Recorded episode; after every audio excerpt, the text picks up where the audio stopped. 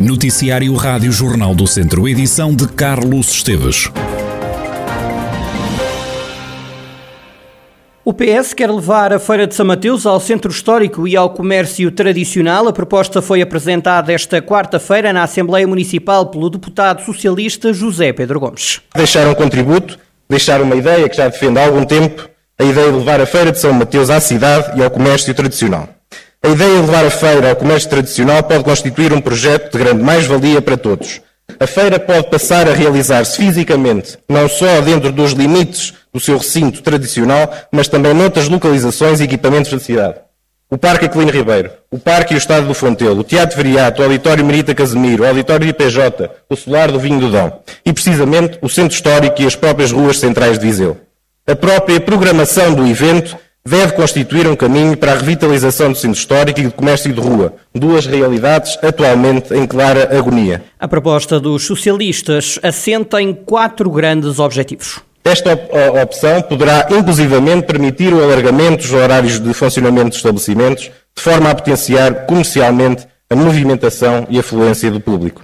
Propomos, portanto, uma maior abrangência e achamos que podemos conseguir quatro objetivos. Diversificamos o programa, criamos uma imagem de modernidade e abertura, atraímos novos públicos, dinamizamos o comércio. O socialista José Pedro Gomes quis ainda saber se a Câmara Municipal ia pedir uma auditoria à Viseu Marca. O presidente da autarquia recusou a ideia de ser feita uma auditoria à empresa que organiza a Feira Franca. Sobre a proposta de levar o evento ao Centro Histórico, Fernando Ruas disse que iria levar o assunto a uma Assembleia da Viseu Marca. O autarca aproveitou ainda para anunciar que está a trabalhar no sentido de fixar lojas âncora no comércio tradicional. O comércio precisa de eh, atrair lojas âncora, isso todos nós sabemos, é uma verdade lá para Alice. Agora o problema é encontrá-los.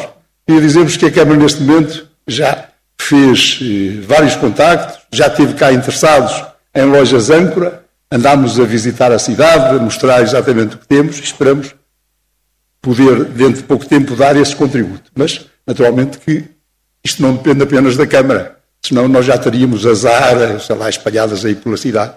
Eh, mas eh, depende do, da, da vontade também dos investidores. Fernando Ruas anunciou ainda que a comunidade intermunicipal Viseu de Lanfões vai entrar no capital social da incubadora de empresas Visaium 21. É com gosto que anuncio que a última reunião da CIME demos um passo gigante para resolver o problema da Visaium, eh, integrando a CIME como acionista, metendo a Câmara também como acionista e sendo fazendo da CIME, perdão, da Visaium, uma central regional ou, digamos, à escala da comunidade de incubadoras. E, portanto, aí está a possibilidade da associação comercial. Já agora, não é para passar a bola, mas penso que é a associação comercial que ouvirá aquilo que disse. Portanto, se quer uma incubadora comercial, nada melhor do que um sócio da Bissaio, que é a central de incubadoras, propor essa situação.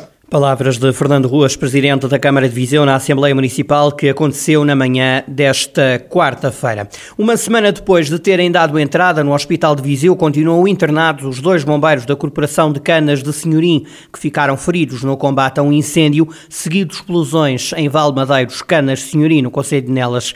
Os dois operacionais ficaram feridos com gravidade após serem atingidos a tiro de caçadeira pelo dono da antiga serralharia. Ficaram ainda feridos outros três bombeiros e um militar da GNR, mas com ferimentos ligeiros. Dos, dos dois operacionais que permanecem internados, um continua nos cuidados intensivos, em coma induzido, já foi quatro vezes ao bloco operatório. Luís Abrantes, comandante interino da Corporação de Canas, foi atingido na zona do abdômen, está estável, segundo fonte dos bombeiros de Canas. Já o outro operacional, Filipe Coelho, que foi baleado numa perna, está em enfermaria e começou já a fazer fisioterapia, pode ter alta em breve, de acordo com a mesma fonte. A partir de amanhã, o pagamento das portagens eletrónicas nas antigas SCUT pode ser feito em 15 dias. O alargamento do tempo de pagamento entra em vigor esta quinta-feira. Atualmente, o prazo de pagamento são apenas 5 dias úteis. O grupo Visabeira, sediado em Viseu, acaba de adquirir a maioria do capital da empresa italiana InPower Group. A compra foi feita pela subsidiária Construtel Visabeira.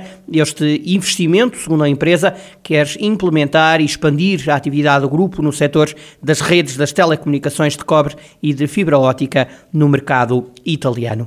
O sistema de videovigilância florestal na Viseu de Lafões deve estar totalmente operacional até ao final do ano. Das 17 câmaras, nove já estão em funcionamento, como adianta o secretário executivo da Comunidade Intermunicipal, Nuno Martinho. Temos também o nosso sistema de videovigilância da nossa floresta, que estamos agora uh, a instalar as 17 torres, estando já nove instaladas no nosso território, contanto que antes do final do ano estejam todas as 17 câmaras instaladas na, na nossa região.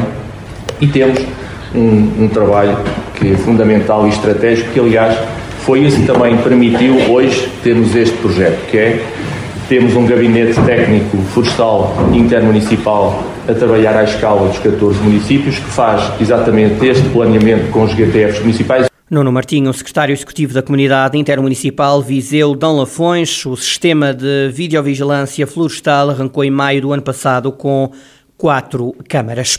O Centro de Formação Profissional da Indústria do Calçado vai dar formação em Sinfãs. Este curso surge através de uma parceria com a Câmara Municipal, como explica o Presidente da autarquia, Armando Morisco. Celebramos um protocolo com o Centro de Formação da Indústria do Calçado. O Centro de Formação da Indústria do Calçado desloca-se até Sinfãs, onde em instalações cedidas pelo município vai administrar formação aos nossos ou às nossas cidadãs para que possamos qualificar e formar mão de obra nessa importante indústria que está em crescimento novamente, em recuperação pós-pandemia. E com isso queremos de facto dar primeiro salvaguardar o interesse da indústria já sediada em Sinfãs para que, que está a recrutar mais mão de obra e portanto precisa que se qualifique. E por outro lado ter sempre mão de obra disponível qualificada para as solicitações de, novos investimentos. Brevemente, no dia 21, iniciaremos o primeiro curso, com 22 pessoas formandas, e quando esse curso ficar concluído, daremos início a um segundo, a um segundo curso, como digo e refiro, para, porque é muito importante termos sempre mão de obra qualificada, mão de obra disponível para este setor importante. Armando Morisco, presidente da Câmara Municipal de Sinfãs. O árbitro FIFA de futebol de praia, Francisco Costa, é o convidado do Centro Esportivo desta semana. O árbitro, que é reconhecido pelo mais importante organismo do futebol internacional, tem como objetivo apitar um jogo no Mundial de Futebol de Praia. Nesta entrevista, Francisco Costa confessa ser a favor da vinda do vídeo-árbitro para o futsal e para o futebol de praia. Já foram feitas algumas experiências no futsal e no futebol praia e eu sou a favor. Claro tudo o que for para para minimizar os erros da arbitragem, claro que sou, que sou a favor disso. Desde logo, qual era a sua a tecnologia que, que o Francisco defendia que podia entrar já? A questão da linha de gol, por exemplo? Sim, essa, essa é, era talvez a mais fácil uh, e, e, poderia ajudar bastante em algumas situações. Até no futebol praia uh, uhum. existem imensas situações uh, de bola entra não entra. Neste momento, a nível distrital, há só uma equipa a jogar futebol de praia, é a Casa do Benfica de Viseu. Francisco Costa defende que deveriam aparecer mais clubes a praticar a modalidade para que Viseu saísse a ganhar. Entraram no ano passado, como o primeiro ano, espero que continuem mais alguns anos e, e que seja um motivo para uh, as outras equipas também entrem no, no campeonato para ter algum, algum peso nas equipas de Viseu. Seria muito importante para toda a gente e para a representação do, do, de Viseu no, a nível do país. Como é que funcionam as competições? Ou seja, eles agora estão em que, em que fase? É um, um campeonato distrital, podemos dizer distrital, em, em, que eles competem também com outra, com outra associação mais, per, mais, uhum. mais próxima, a nível regional, e a partir daí dá acesso a uma fase final para lutar para, para o Campeonato de Elite. Isto, antes havia duas competições, Campeonato de Elite e Campeonato Nacional. Com a pandemia, a Federação cortou o Campeonato Nacional. Eu espero bem que este ano, com o fim da pandemia que estará, estará próxima, esperemos nós, que volte a surgir os dois campeonatos. Isso e, seria importante. E que mais equipas também aqui do distrito surjam, não é? Para certo, que... certo. Isso seria, seria muito bom para todos. Para levar o nome de Viseu a todo lado e para, e para, e para o futebol praia um, possa evoluir. Francisco Costa, árbitro FIFA de futebol de praia, entrevista ao Centro Desportivo. A entrevista está na íntegra no YouTube do Jornal do Centro. A equipa da Sub-17 do Tondela foi goleada esta tarde pelo Futebol Clube do Porto por 12-0. Ao intervalo já perdiam por 6-0. O treinador do Tondela diz que os portistas foram muito eficazes e marcaram quase todas as ocasiões de perigo que criaram. José Pedro Vilares assegura que o Futebol Clube do Porto é uma equipa de outro patamar. O Porto foi superior, temos que dar os parabéns ao, ao nosso adversário. Como esperávamos, passámos o, a maior parte do nosso jogo em organização defensiva. Tentámos, em transição ofensiva, criar algum perigo. Conseguimos, conseguimos a espaços eh, criar, criar algum perigo nessas, nessas mesmas transições, mas o Porto é uma equipa claramente de outro patamar tem jogadores que individualmente fazem diferença em, em, todos os momentos. Todas as vezes, praticamente, que foram à nossa baliza, concretizaram, com exceção de um ou outro lance que o nosso guarda-redes ou os nossos defesas centrais conseguiram limpar o perigo. O Porto foi extremamente eficaz.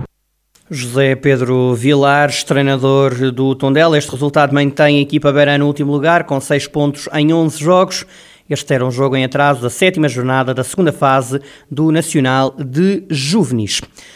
Nos distritais séniores, o Mortágua foi o protagonista da goleada da jornada este fim de semana na divisão de honra.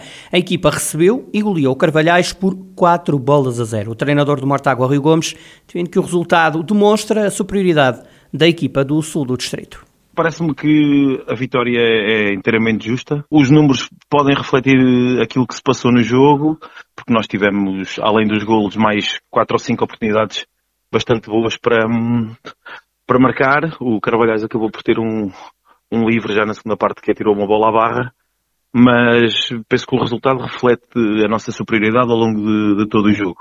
Eventualmente, por um, por, por a diferença de três, podia ser um bocadinho mais mais justo, se bem que a justiça é, é, é aquela de quem, quem marca. Parece-me ajustado para aquilo que se passou, a diferença entre as equipas e significativa. Quem esteve a ver o jogo conseguiu notar isso e parece que fomos justos vencedores e por uns números que refletem a nossa superioridade do jogo. Rui Gomes, treinador do Mortágua e rescaldo à vitória diante do Carvalhais por 4-0. Triunfo que coloca o Mortágua em segundo lugar da divisão de honra. O Mortágua a dois pontos do líder Rezende, mas a equipa de Mortágua tem menos um jogo. Lembro que o Mortágua este fim de semana joga frente precisamente ao Rezende e pode ultrapassar a equipa do Norte do Distrito nesta luta intensa pelo título de campeão distrital. O Sinfãs também está na luta. O treinador considera justa a vitória da equipa diante do Lusitano Vilmoinhos. O jogo da sexta jornada da fase campeão da Divisão de Honra acabou com o triunfo do Sinfãs por 2-1.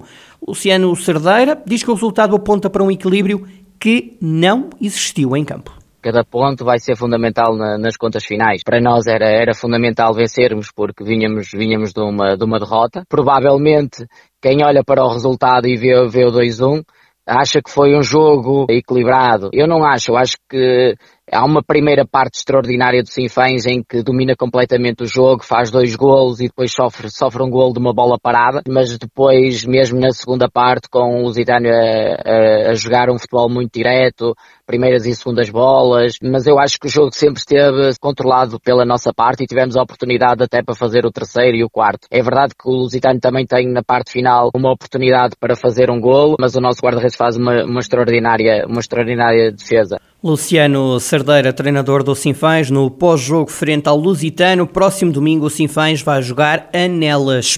Fechamos esta ronda pelo Distrital de Viseu com o líder, o líder Rezende, que foi ganhar ao Sátão por 2-1. A equipa do norte do distrito lidera esta fase campeão da Divisão de Honra, tem 13 pontos, mais dois do que o Sinfãs e do que o Mortágua, sendo que o Mortágua, recordo, tem menos um jogo. No final deste encontro, no Sátão, o treinador do Rezende, Paulo Amor, entende que a vitória do líder em Sátão foi justa. Foi um, um jogo difícil, mas com uma vitória justa uma primeira parte totalmente dominada por nós, fizemos dois golos, podíamos ter feito mais. O Saturn teve uma boa, uma boa oportunidade, mas acho que nós, nós encontramos bem na, na primeira parte.